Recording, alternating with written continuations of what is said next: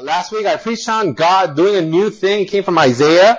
Um, I need my Bible today, so it came from Isaiah um, 43, and uh, I wanted to continue on with that theme of God doing something new. And we're going to go to the Gospels this week. Uh, in particular, a set of um, stories or, or like situations that happen um, exactly in this order in all three of the synoptic gospels. Like the synoptic gospels are Matthew, Mark, and Luke. Um, you know, they, they kind of have a similarity and, and if you sometimes when you read, you know, Matthew and then you read Mark, you, you kind of feel like, you know, like Matthew copied Luke and, you know, but there is that. They, they kind of, what, kind of played off each other as, as these gospels were being written. And in all three of the, of the synoptic gospel, um, these stories, this, this little section of stories are all exactly in this order. Okay? Uh, you know, before this little section, uh, each gospel record different things. After this little section, the, all the gospels different, record different things. But within this little order, um, all three gospels, uh, it, it's like this order of events that happen. So, you know, we kind of, when we see something like this, we have to realize that this section is meant to kind of be read um, together. And so, what happens is Jesus heals a paralytic man, um, and then the, the, the, the scribes or the religious elites, they take notice of Jesus kind of for the first time. They're like, who is this guy? Right? Cause, you know, they haven't really, you know, he's been like, you know, ministering to you know, healing people and they haven't really had a chance to kind of see who Jesus was. And they, the, the scribes, the religious, the Pharisees and the Sadducees, they kind of take notice of Jesus for the first time. And then he calls Matthew, also known as Levi in the other gospels. He's a tax collector calls Matthew to follow him, and then, you know, Matthew throws on this feast and he eats, Jesus eats with a bunch of sinners, right? And then, uh, uh, and then within this, this context, a question about fasting is made, um, and Jesus answers that it's not time to fast, and then Jesus tells him this parable or this story about patching old garments uh, with new cloth and, and new wine uh, in old wineskins, and, and and so this this is the kind of the the um, breakdown of of in all three of the gospels, um, Matthew, Mark, and Luke, of how these stories kind of happen in this order. And and when we read the Bible, we have to read it in context, right? We can't just you know pick and choose. And so when we read this, we realize that within the context of this little set of stories, that it probably happened in this order. And and the the the the, um, the writers of the gospels probably wrote it in this way because it was meant to be read kind of in this order. And so, you know, we have to keep that in mind as we um, read Matthew 9. We're gonna, we're gonna read the Matthew's account of, of what happens. Um, and so Matthew 9, I think I have it here. Yes, Matthew 9. Uh, and getting into a boat, he crossed over and came to his own city. And behold, some people brought to him a paralytic lying on a bed, and when Jesus saw their faith, he said to the paralytic, Take heart, my son, your sins are forgiven. And behold, some of the scribes said to them, This man is blaspheming. But Jesus, knowing their thoughts, said, Why do you think evil in your hearts? For which is easier to say, Your sins are forgiven, or to say, Rise and walk? But that you may know that the Son of Man has authority on earth to forgive sins. He then said to the paralytic, Rise, pick up your bed and go home. And he rose and went home. When the crowd saw it, they were afraid and they glorified God who had given such authority to men. We're going to stop there for a second. So there's this paralytic man that's brought to Jesus.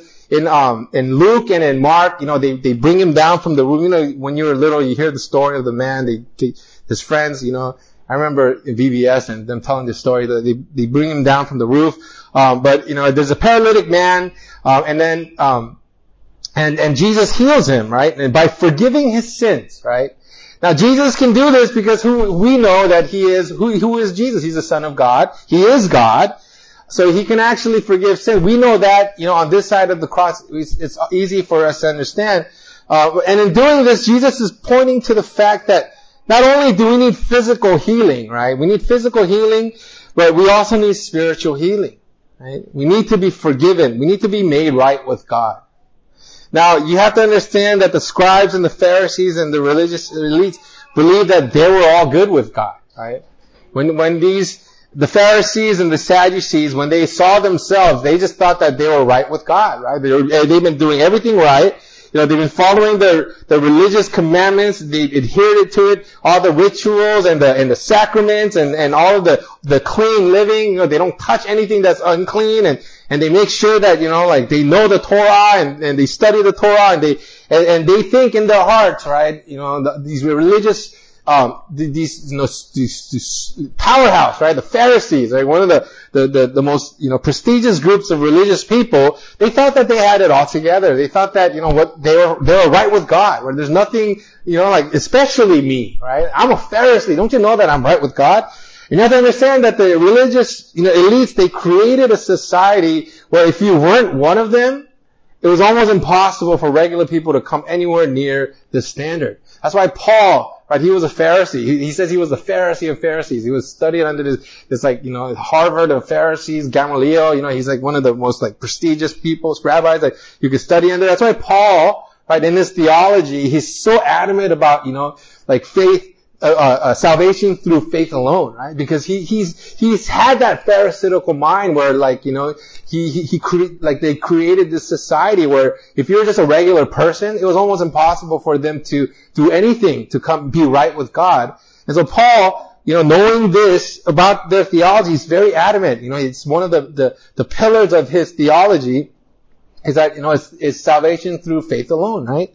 And for some, like this paralytic man, this guy that's been born like, like paralyzed, his condition has put him into a category of sinners. Back then, you know, they didn't call people sinners because they lied or they did something wrong, right? They called people sinners because it was a category of people that were considered sinners, right? It was like, uh, you know, uh, people like the prostitutes and tax collectors, ta- Jewish, Jewish people hated tax collectors, um, the physically handicapped, physically lame people, or people that work with like, you know, touching dead animals or touching dead people. These were people were considered like ceremonially unclean, um, and they were under the category of what was known as sinners. And this paralytic man is what was one of them, right? In John 9, Jesus' disciples asked him, Rabbi, who sinned, this man or his parents, that he was born blind, right? And so even the the the, the, the disciples of Jesus, when they saw like a like a lame person, a, a handicapped person, they thought that it was because of their sin that they had done either them or somebody in their family had done something sinful that caused this guy to be this way. And there's no way for him, for this paralytic man to be forgiven, according to the Pharisees and the religious, you know, elites. And all of a sudden, Jesus comes and tells this man, your sins are forgiven. Right?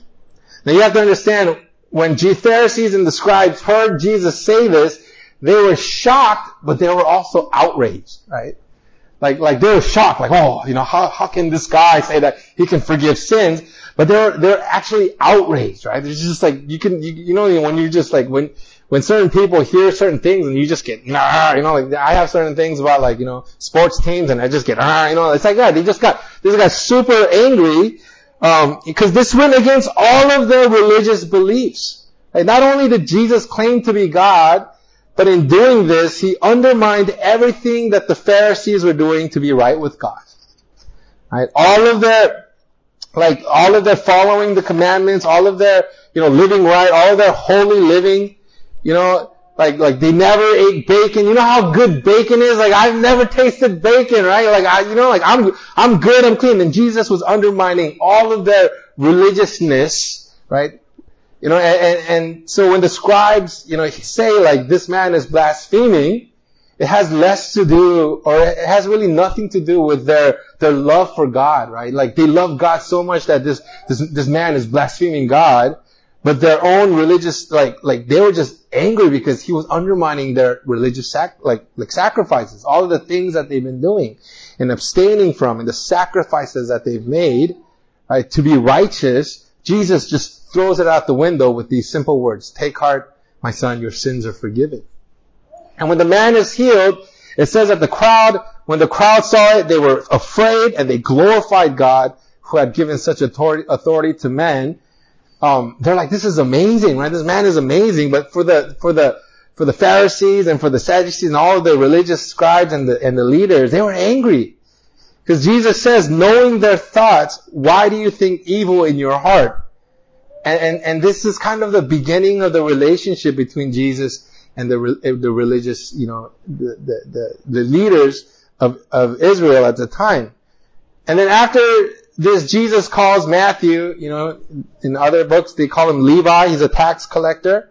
Right? And, um, it says, uh, verse, verse 9 through 10, it says, as Jesus passed on from there, he saw a man called Matthew sitting at the tax booth, and he said to him, follow me, and he arose and followed him. Right?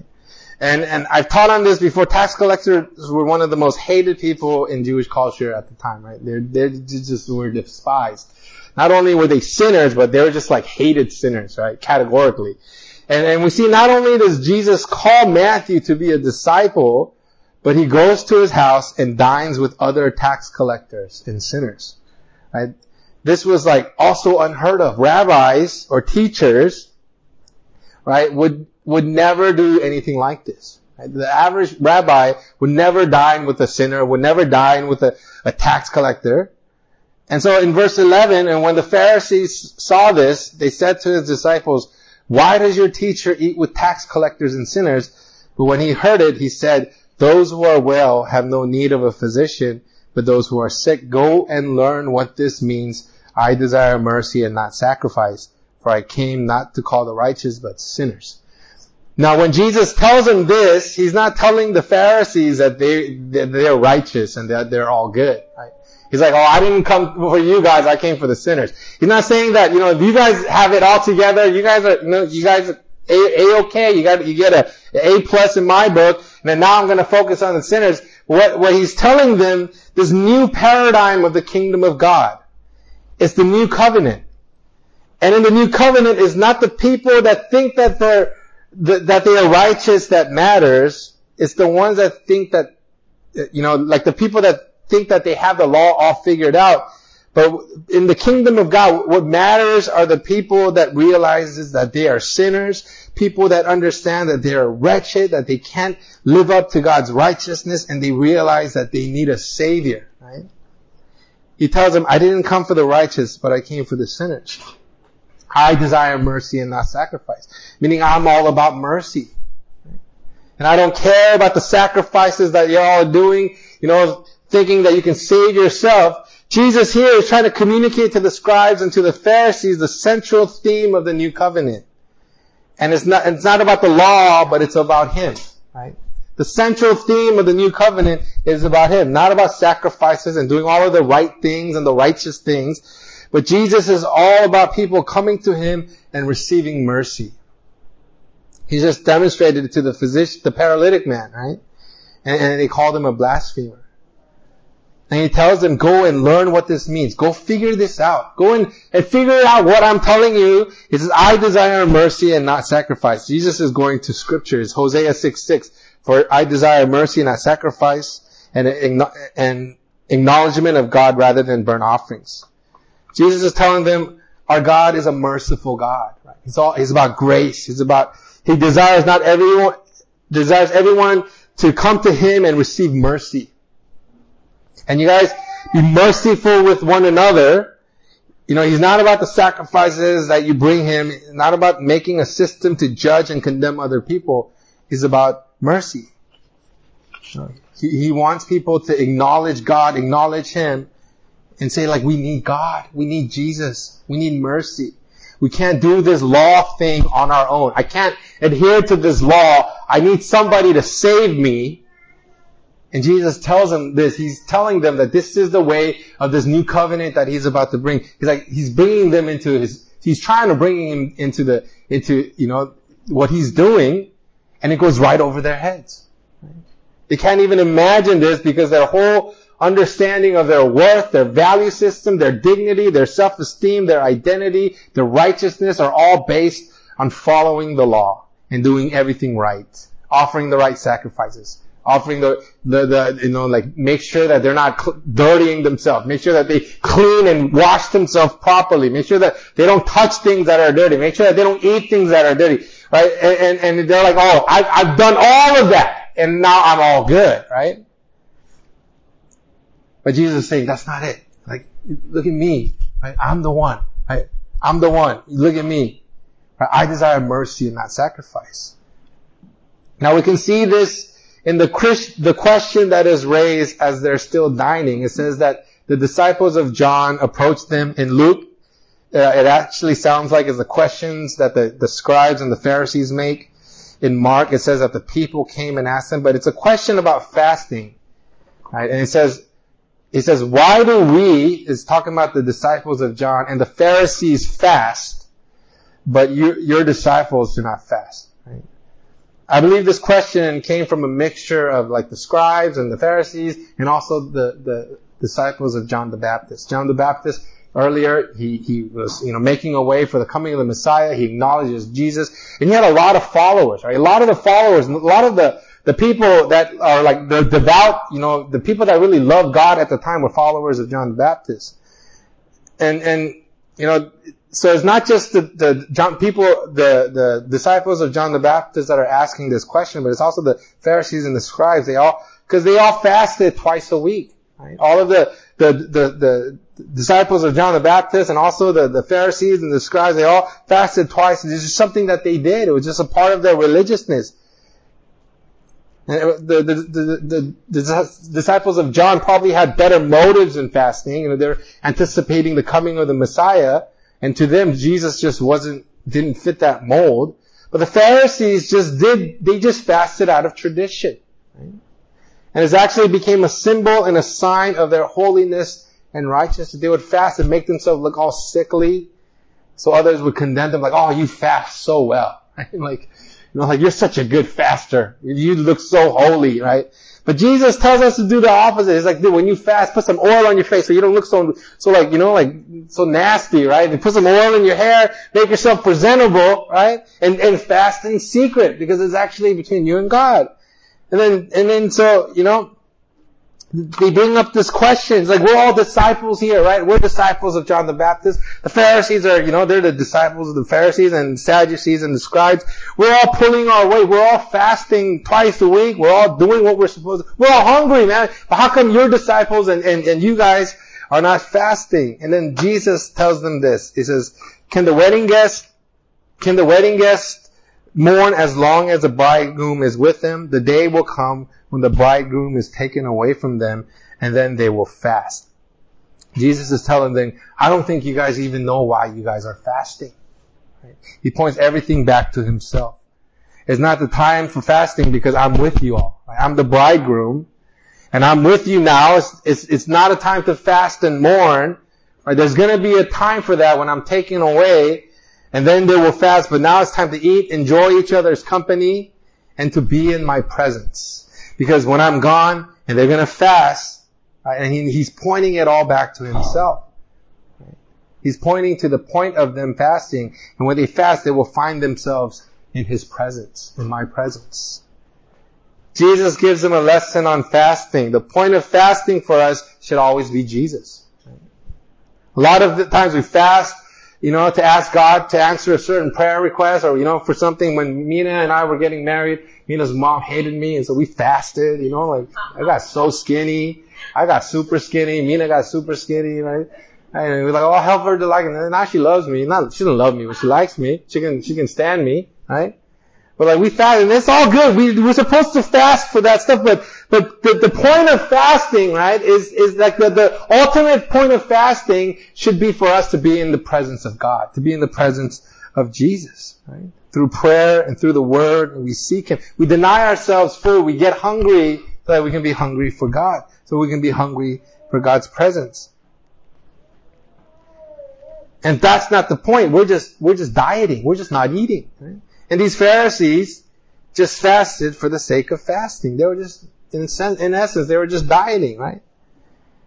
And so throughout all of this interactions with the Pharisees and with the, the religious elite, what Jesus is trying to do is break the old covenant mindset. They're like, how dare he say that he can forgive sin? How dare he sit and eat with sinners? How dare they not fast when all of us, know, we're all fasting. They should be looking at us you know, they should be looking at us and not him. And Jesus is trying to break the old covenant mindset. I can follow these rules and I can become righteous. Look at me. That, and Jesus is just trying to break that from the mind of these religious, religious elites. And then Jesus tells them this parable. Right? It says, no one puts a piece of unshrunken cloth on a garment for the patch tears away from the garment and a worse tear is made. Neither is new wine put into old wineskin. If it is, the skin bursts and the wine is spilled and the skins are destroyed, but new wine is put into fresh wineskins and so both are preserved. Jesus is making a stark contrast between old and new. He's telling us that old cannot mix with the new. You can't take an old garment that's already shrunk, right? You know, we all do laundry, right? If you've never done laundry, you didn't grow up, right? We all do laundry, right? And, and, and so, you know, we, we do laundry and we know that like, like when you dry your clothes after you first get it, it shrinks a little bit. He's saying that you can't, if you have a hole in your pants and you have a, old pants and you take a new, brand new piece of cloth that's not shrunk and you, you patch it with that, when you wash that clothes, that thing's gonna shrink and it's gonna tear a hole that's, you know, bigger than the hole that you originally had, right? In the same way, you can't take new wine, which hadn't gone through the fermentation process, right? And you have to know that fermentation process, right, produces gas, right? right? It produces gas, it produces hydrogen and carbon dioxide. And so if you put new wine into old, dried, like worn out wineskin, which is made of leather, and that old wineskin, which has already been stretched and dried out, is filled with new wine. The gases from the fermentation process will make the wineskin expand and it will burst, spilling all of the lovely wine, right? Now what are you trying to get at here, Jesus? Are you teaching us how to sow and make wine? What Jesus is doing is making a claim that the old covenant mindset cannot mix with the new covenant mindset. The old cannot mix with the new. What was cannot mix with what God is doing. All the things that the Pharisees are holding on to, all of the preconceived understanding, their notions about God, who He is, is all based on this old, you know, old covenant mentality. And this does not work with new covenant mind. This does not work with what God is trying to do in the new thing that He's doing. It's not that God changed, because you know, we know from scripture that God never changes. But he's doing a new thing. I preached on it last week. Isaiah 43, 19. Behold, I'm doing a new thing. Now it springs forth. Do you not perceive it? I will make a way in the wilderness and rivers in the, de- in the desert. And Jesus is saying there's the old and there's the new and he's pointing to change. He's saying you have to be made new.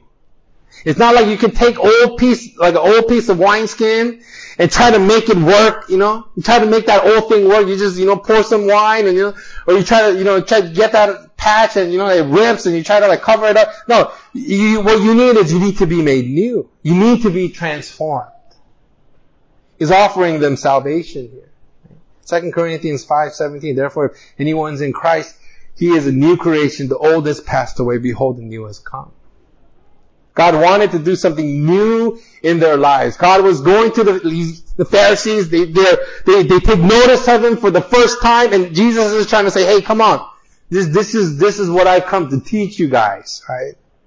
He wanted to break down their old mindset that they had given, they given this new understanding, this new covenant, you know, mindset, which fulfills the old covenant.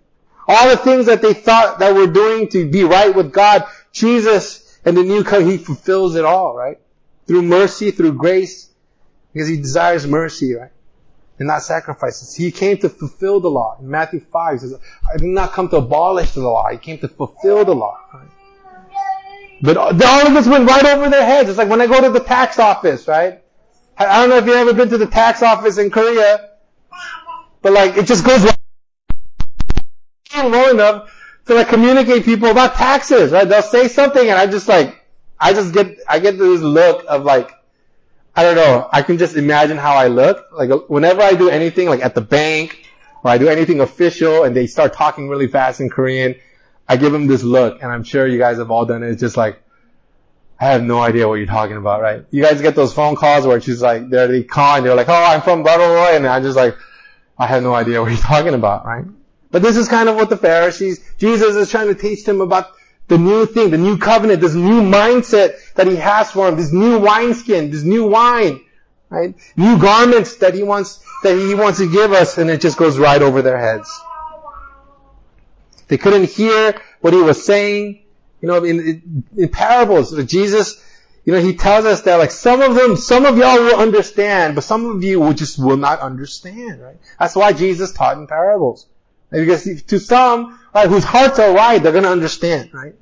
But to the some where the, whose hearts are just like, you know, too hardened and they're just not gonna understand. And Jesus is telling you all of this religion that you have created for yourself has to go. And you need to be new. You need to, you need to be new wineskin. You need to be transformed. You need to be made into a new creation. Now we know that the Pharisees didn't receive this lesson that Jesus gives them. You know, their hearts get even harder and they, they make a decision later on to just, you know, kill Jesus. And they stick with the old. And what keeps them holding on to the old is what? It's pride and it's tradition or religion. And they can't let go of a, of a system that keeps them at the top of the hierarchy. And, and tradition, which is religion, right? We've always been this way. We've always done things this way, right? Like we, it's always been this way. And this stubbornness that comes, right? It, it, it kind of hardened their hearts. You know, one of the things about the Pharisees that they didn't just like observe the written word of law, right? You know, Moses gave them the law, right? You know, you guys know about you know, the Pentateuch and the law that, that Moses gave them and Moses wrote it down. Then Moses has Joshua write it down. Make sure that you memorize it. Make sure it's written in your heart. Don't like, you know, stray from it. That's the written law. That's the written word of God that we know is the first five books of the Bible, right? We, we know that's the written law, but the Pharisees also adhere to like, uh, the oral tradition, which, which was like, like teachings that, that people kind of like, you know, passed on from generation to generation.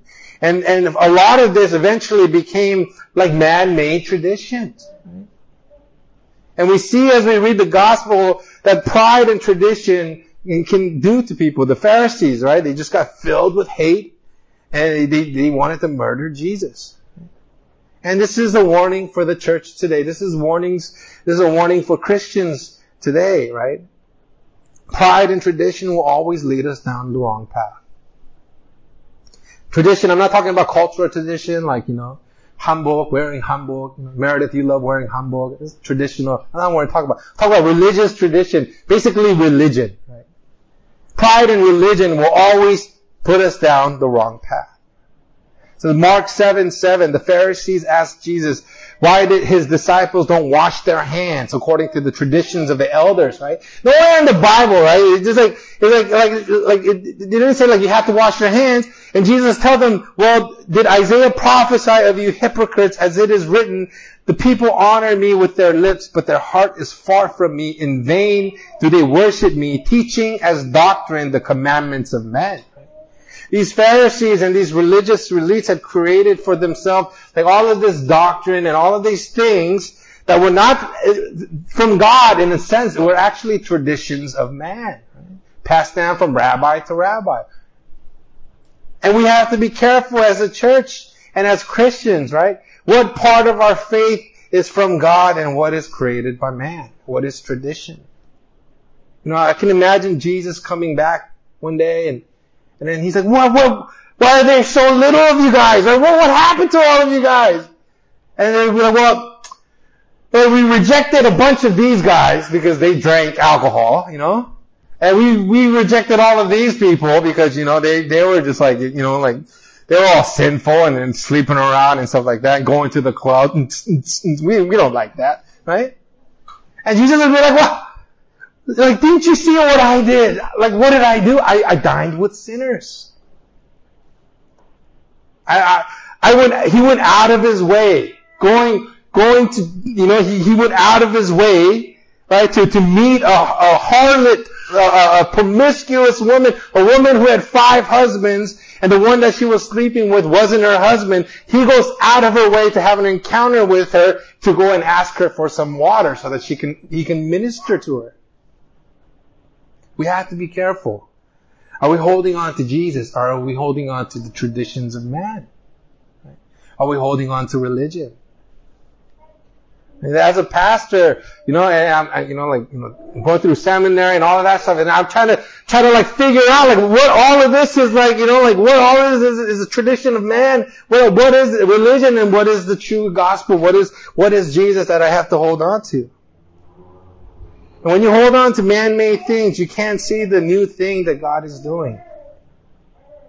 God says that he will continue to renew us. He will continue to make us new. 2 Corinthians 4.16, it says, So we do not lose heart, though our outer self is wasting away, our inner self is being renewed day by day.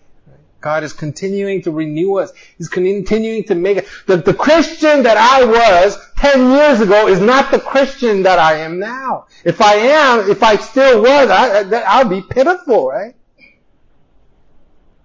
The church that we are 10 years ago can't be the church that we are. We have, we have to grow. God continues to renew. That's, that's His thing. He's, he's, he does new things. God wants to do new things in our lives. But what's going to keep us stuck is the traditions of man and our pride.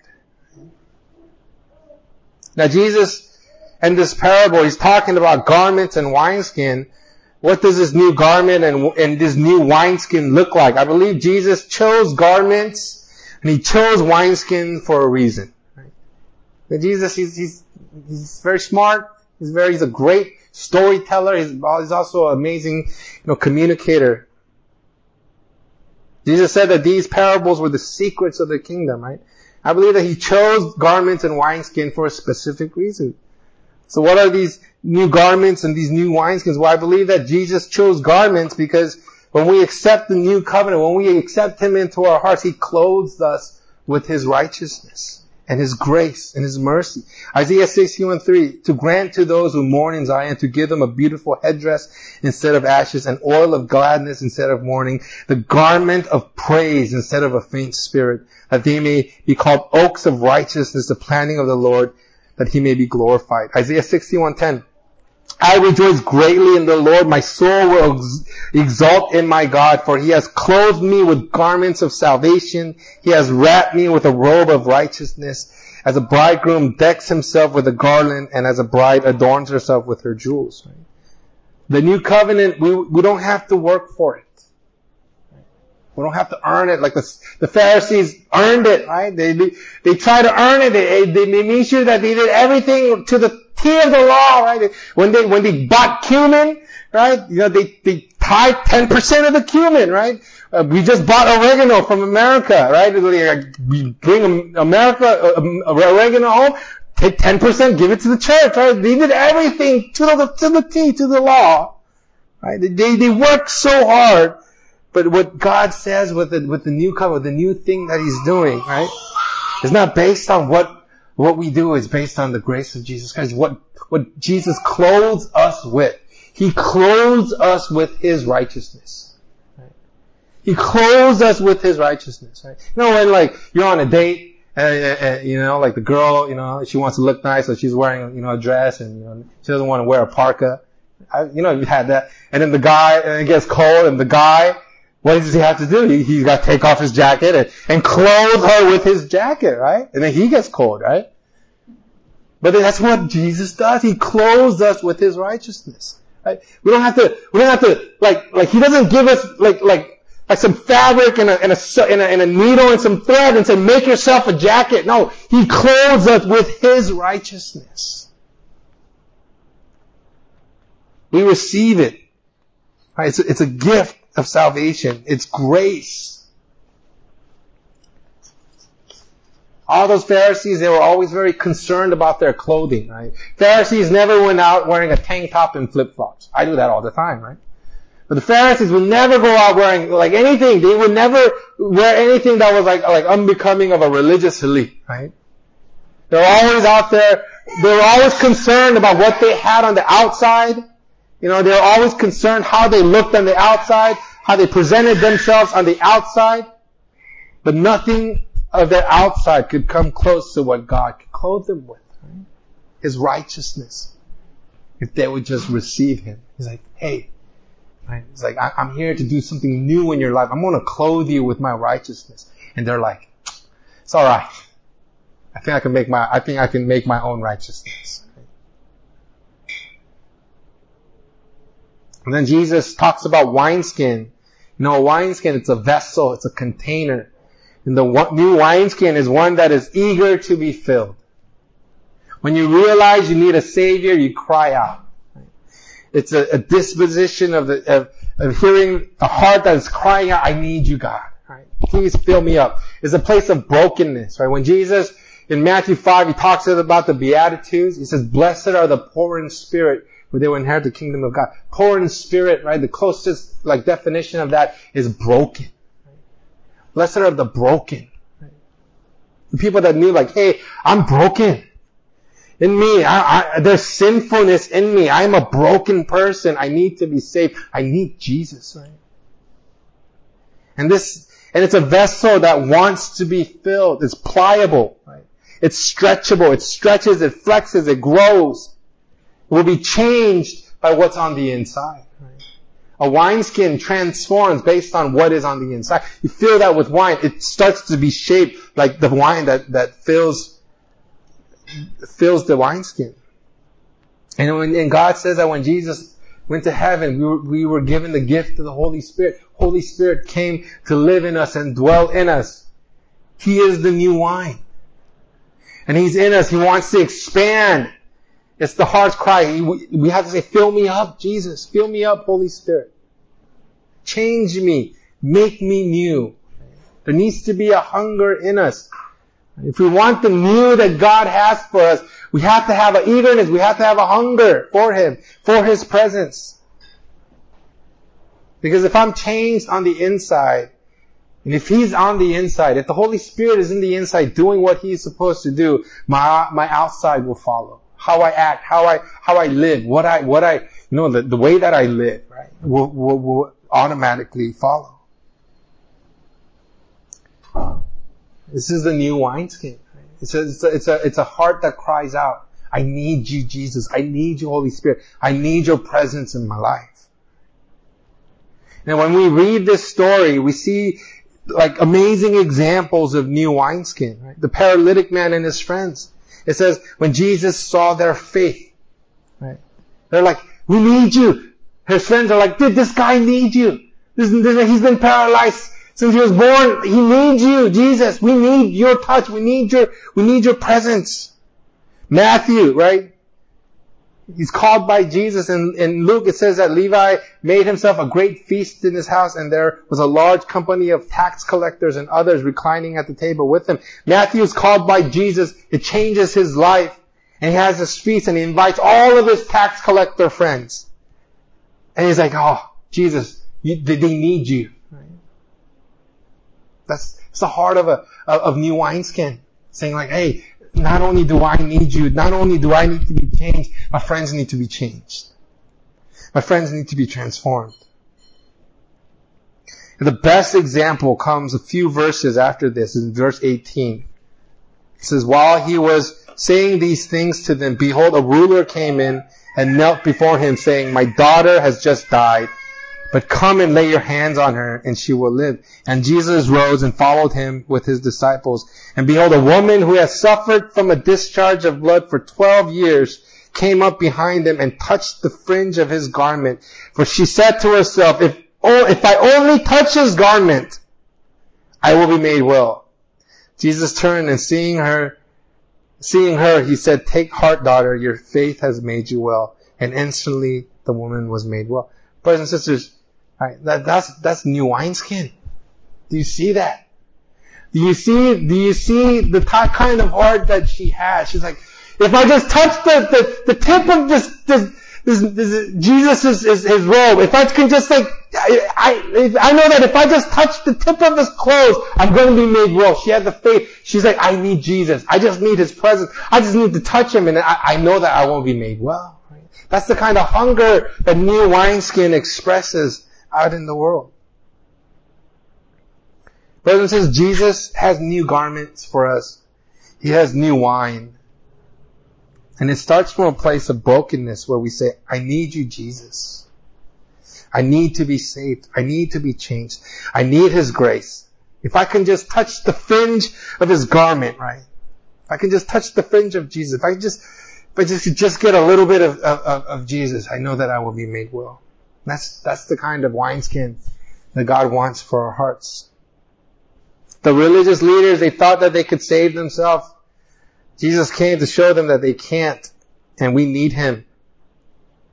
And He has new garments for us. He wants to clothe us with His righteousness. He wants to clothe us with His salvation. He wants to clothe, clothe us with grace and, and, and, and praise and worship. And He wants to change our hearts. Make us new. He wants to fill us up with the new wine. He wants to fill us up with His Holy Spirit. But you guys, there's a thing. We need to have a hunger. There needs to be a hunger in us. Right? If you're not, if you don't have that hunger, right, we're, not gonna, we're not gonna want. If, we, we're distracted by things of this world, and if I, if I'm, if I'm like eating like, you know, like potato chips, I love potato chips, but if I'm eating like, you know, like cookies and, and all of these like junk food, right? And then, and then my wife makes me just like a beautiful dinner. Right? I'm not gonna want to eat that. So many times that's what we do. We fill ourselves with the things of this world. We, we distract ourselves with all of this Facebook and not Facebook so much, Instagram. And nobody's on Facebook anymore, right? Instagram, right? I don't know, like all the TikTok and all of the things that are out there and people, you know, like are trying to just fill them so they distract me, right? Distract me world, right? When, when we're like that, we're not gonna, we're not gonna have a hunger for God. But if we want to be, if we want to be new, if we want to tap into the new thing that God wants to do in our life, we have to have a hunger. Now we have a retreat coming up and some of us were going. And the goal is to encounter God. We want to encounter God. We want to, you know, have a, have a special encounter with Jesus we're all gathered together you know, like in, in the book of Acts, when Jesus ascends to heaven, all of the, the, the Christians, 120 of them met in the upper room and they were just praising, they were crying out to God like, oh, we need you, Jesus. We miss you, Jesus. They're praying.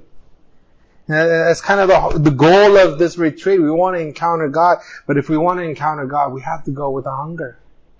We have to go with a desire to actually encounter Him. I want to encourage us today don't, don't be satisfied with your hunger now. Don't be satisfied with how much hunger that you have now. But I want you guys to know that if you seek Jesus, He, He will be found. He says, if you, if you seek, you will seek me and you will find me when you seek me with all of your heart. And God wants to encounter us today. But in order to encounter Him, we need to, in order to receive that garment of praise, you know, we need hearts of new wineskin. We need to have a heart that desires to be filled with Jesus Christ. We need a heart that desires to be filled with the Holy Spirit. Encounter Him. Encounter Him in power. Encounter Him in His presence. So I'll stand up and we're going to close in prayer.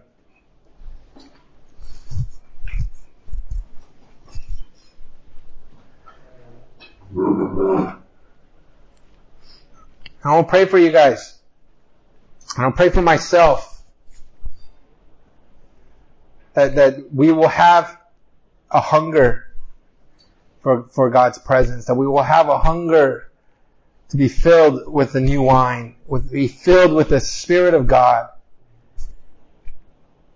A hunger to be transformed. A hunger to not be the way that we were 10 years ago, to be the way that we were even five, three, two years ago, but to a hunger so that we are new daily being renewed by the presence of God, renewed by the Holy Spirit, renewed by the power of God. And so Lord, I pray for every one of us here, God. We just, I pray for a hunger, a yearning and a thirst to, to, to, to grow in us, Lord. May our hearts be like new wineskin. May our hearts be pliable. May our hearts be flexible. May we want to be filled. May we be a, a vessel that seeks to be filled with you, filled with your spirit, filled with your presence. Lord, may we not be satisfied with our, with our relationship with you. May we not be satisfied with just, just how we are right now, but may we continue to look forward. May we continue to yearn for the new that you're doing in our lives, the new that you want to be doing in our lives, the new transformation and the new creation that you want us to be sanctified into, Lord. May we have a hunger for your presence, God. And Lord, we just pray for this upcoming retreat I just pray that, that for those of us that, that we will go, Lord, with that hunger and as we go, Lord, may we be, may we encounter you in power, God. May we encounter you in fire.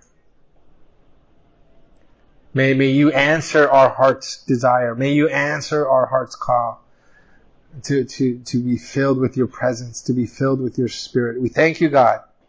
We thank you that you're doing a new thing in our lives, in this church, in this community, in this city, in the city of Busan, in the country of Korea, in this world. You're doing a new thing. You continue to do a new thing.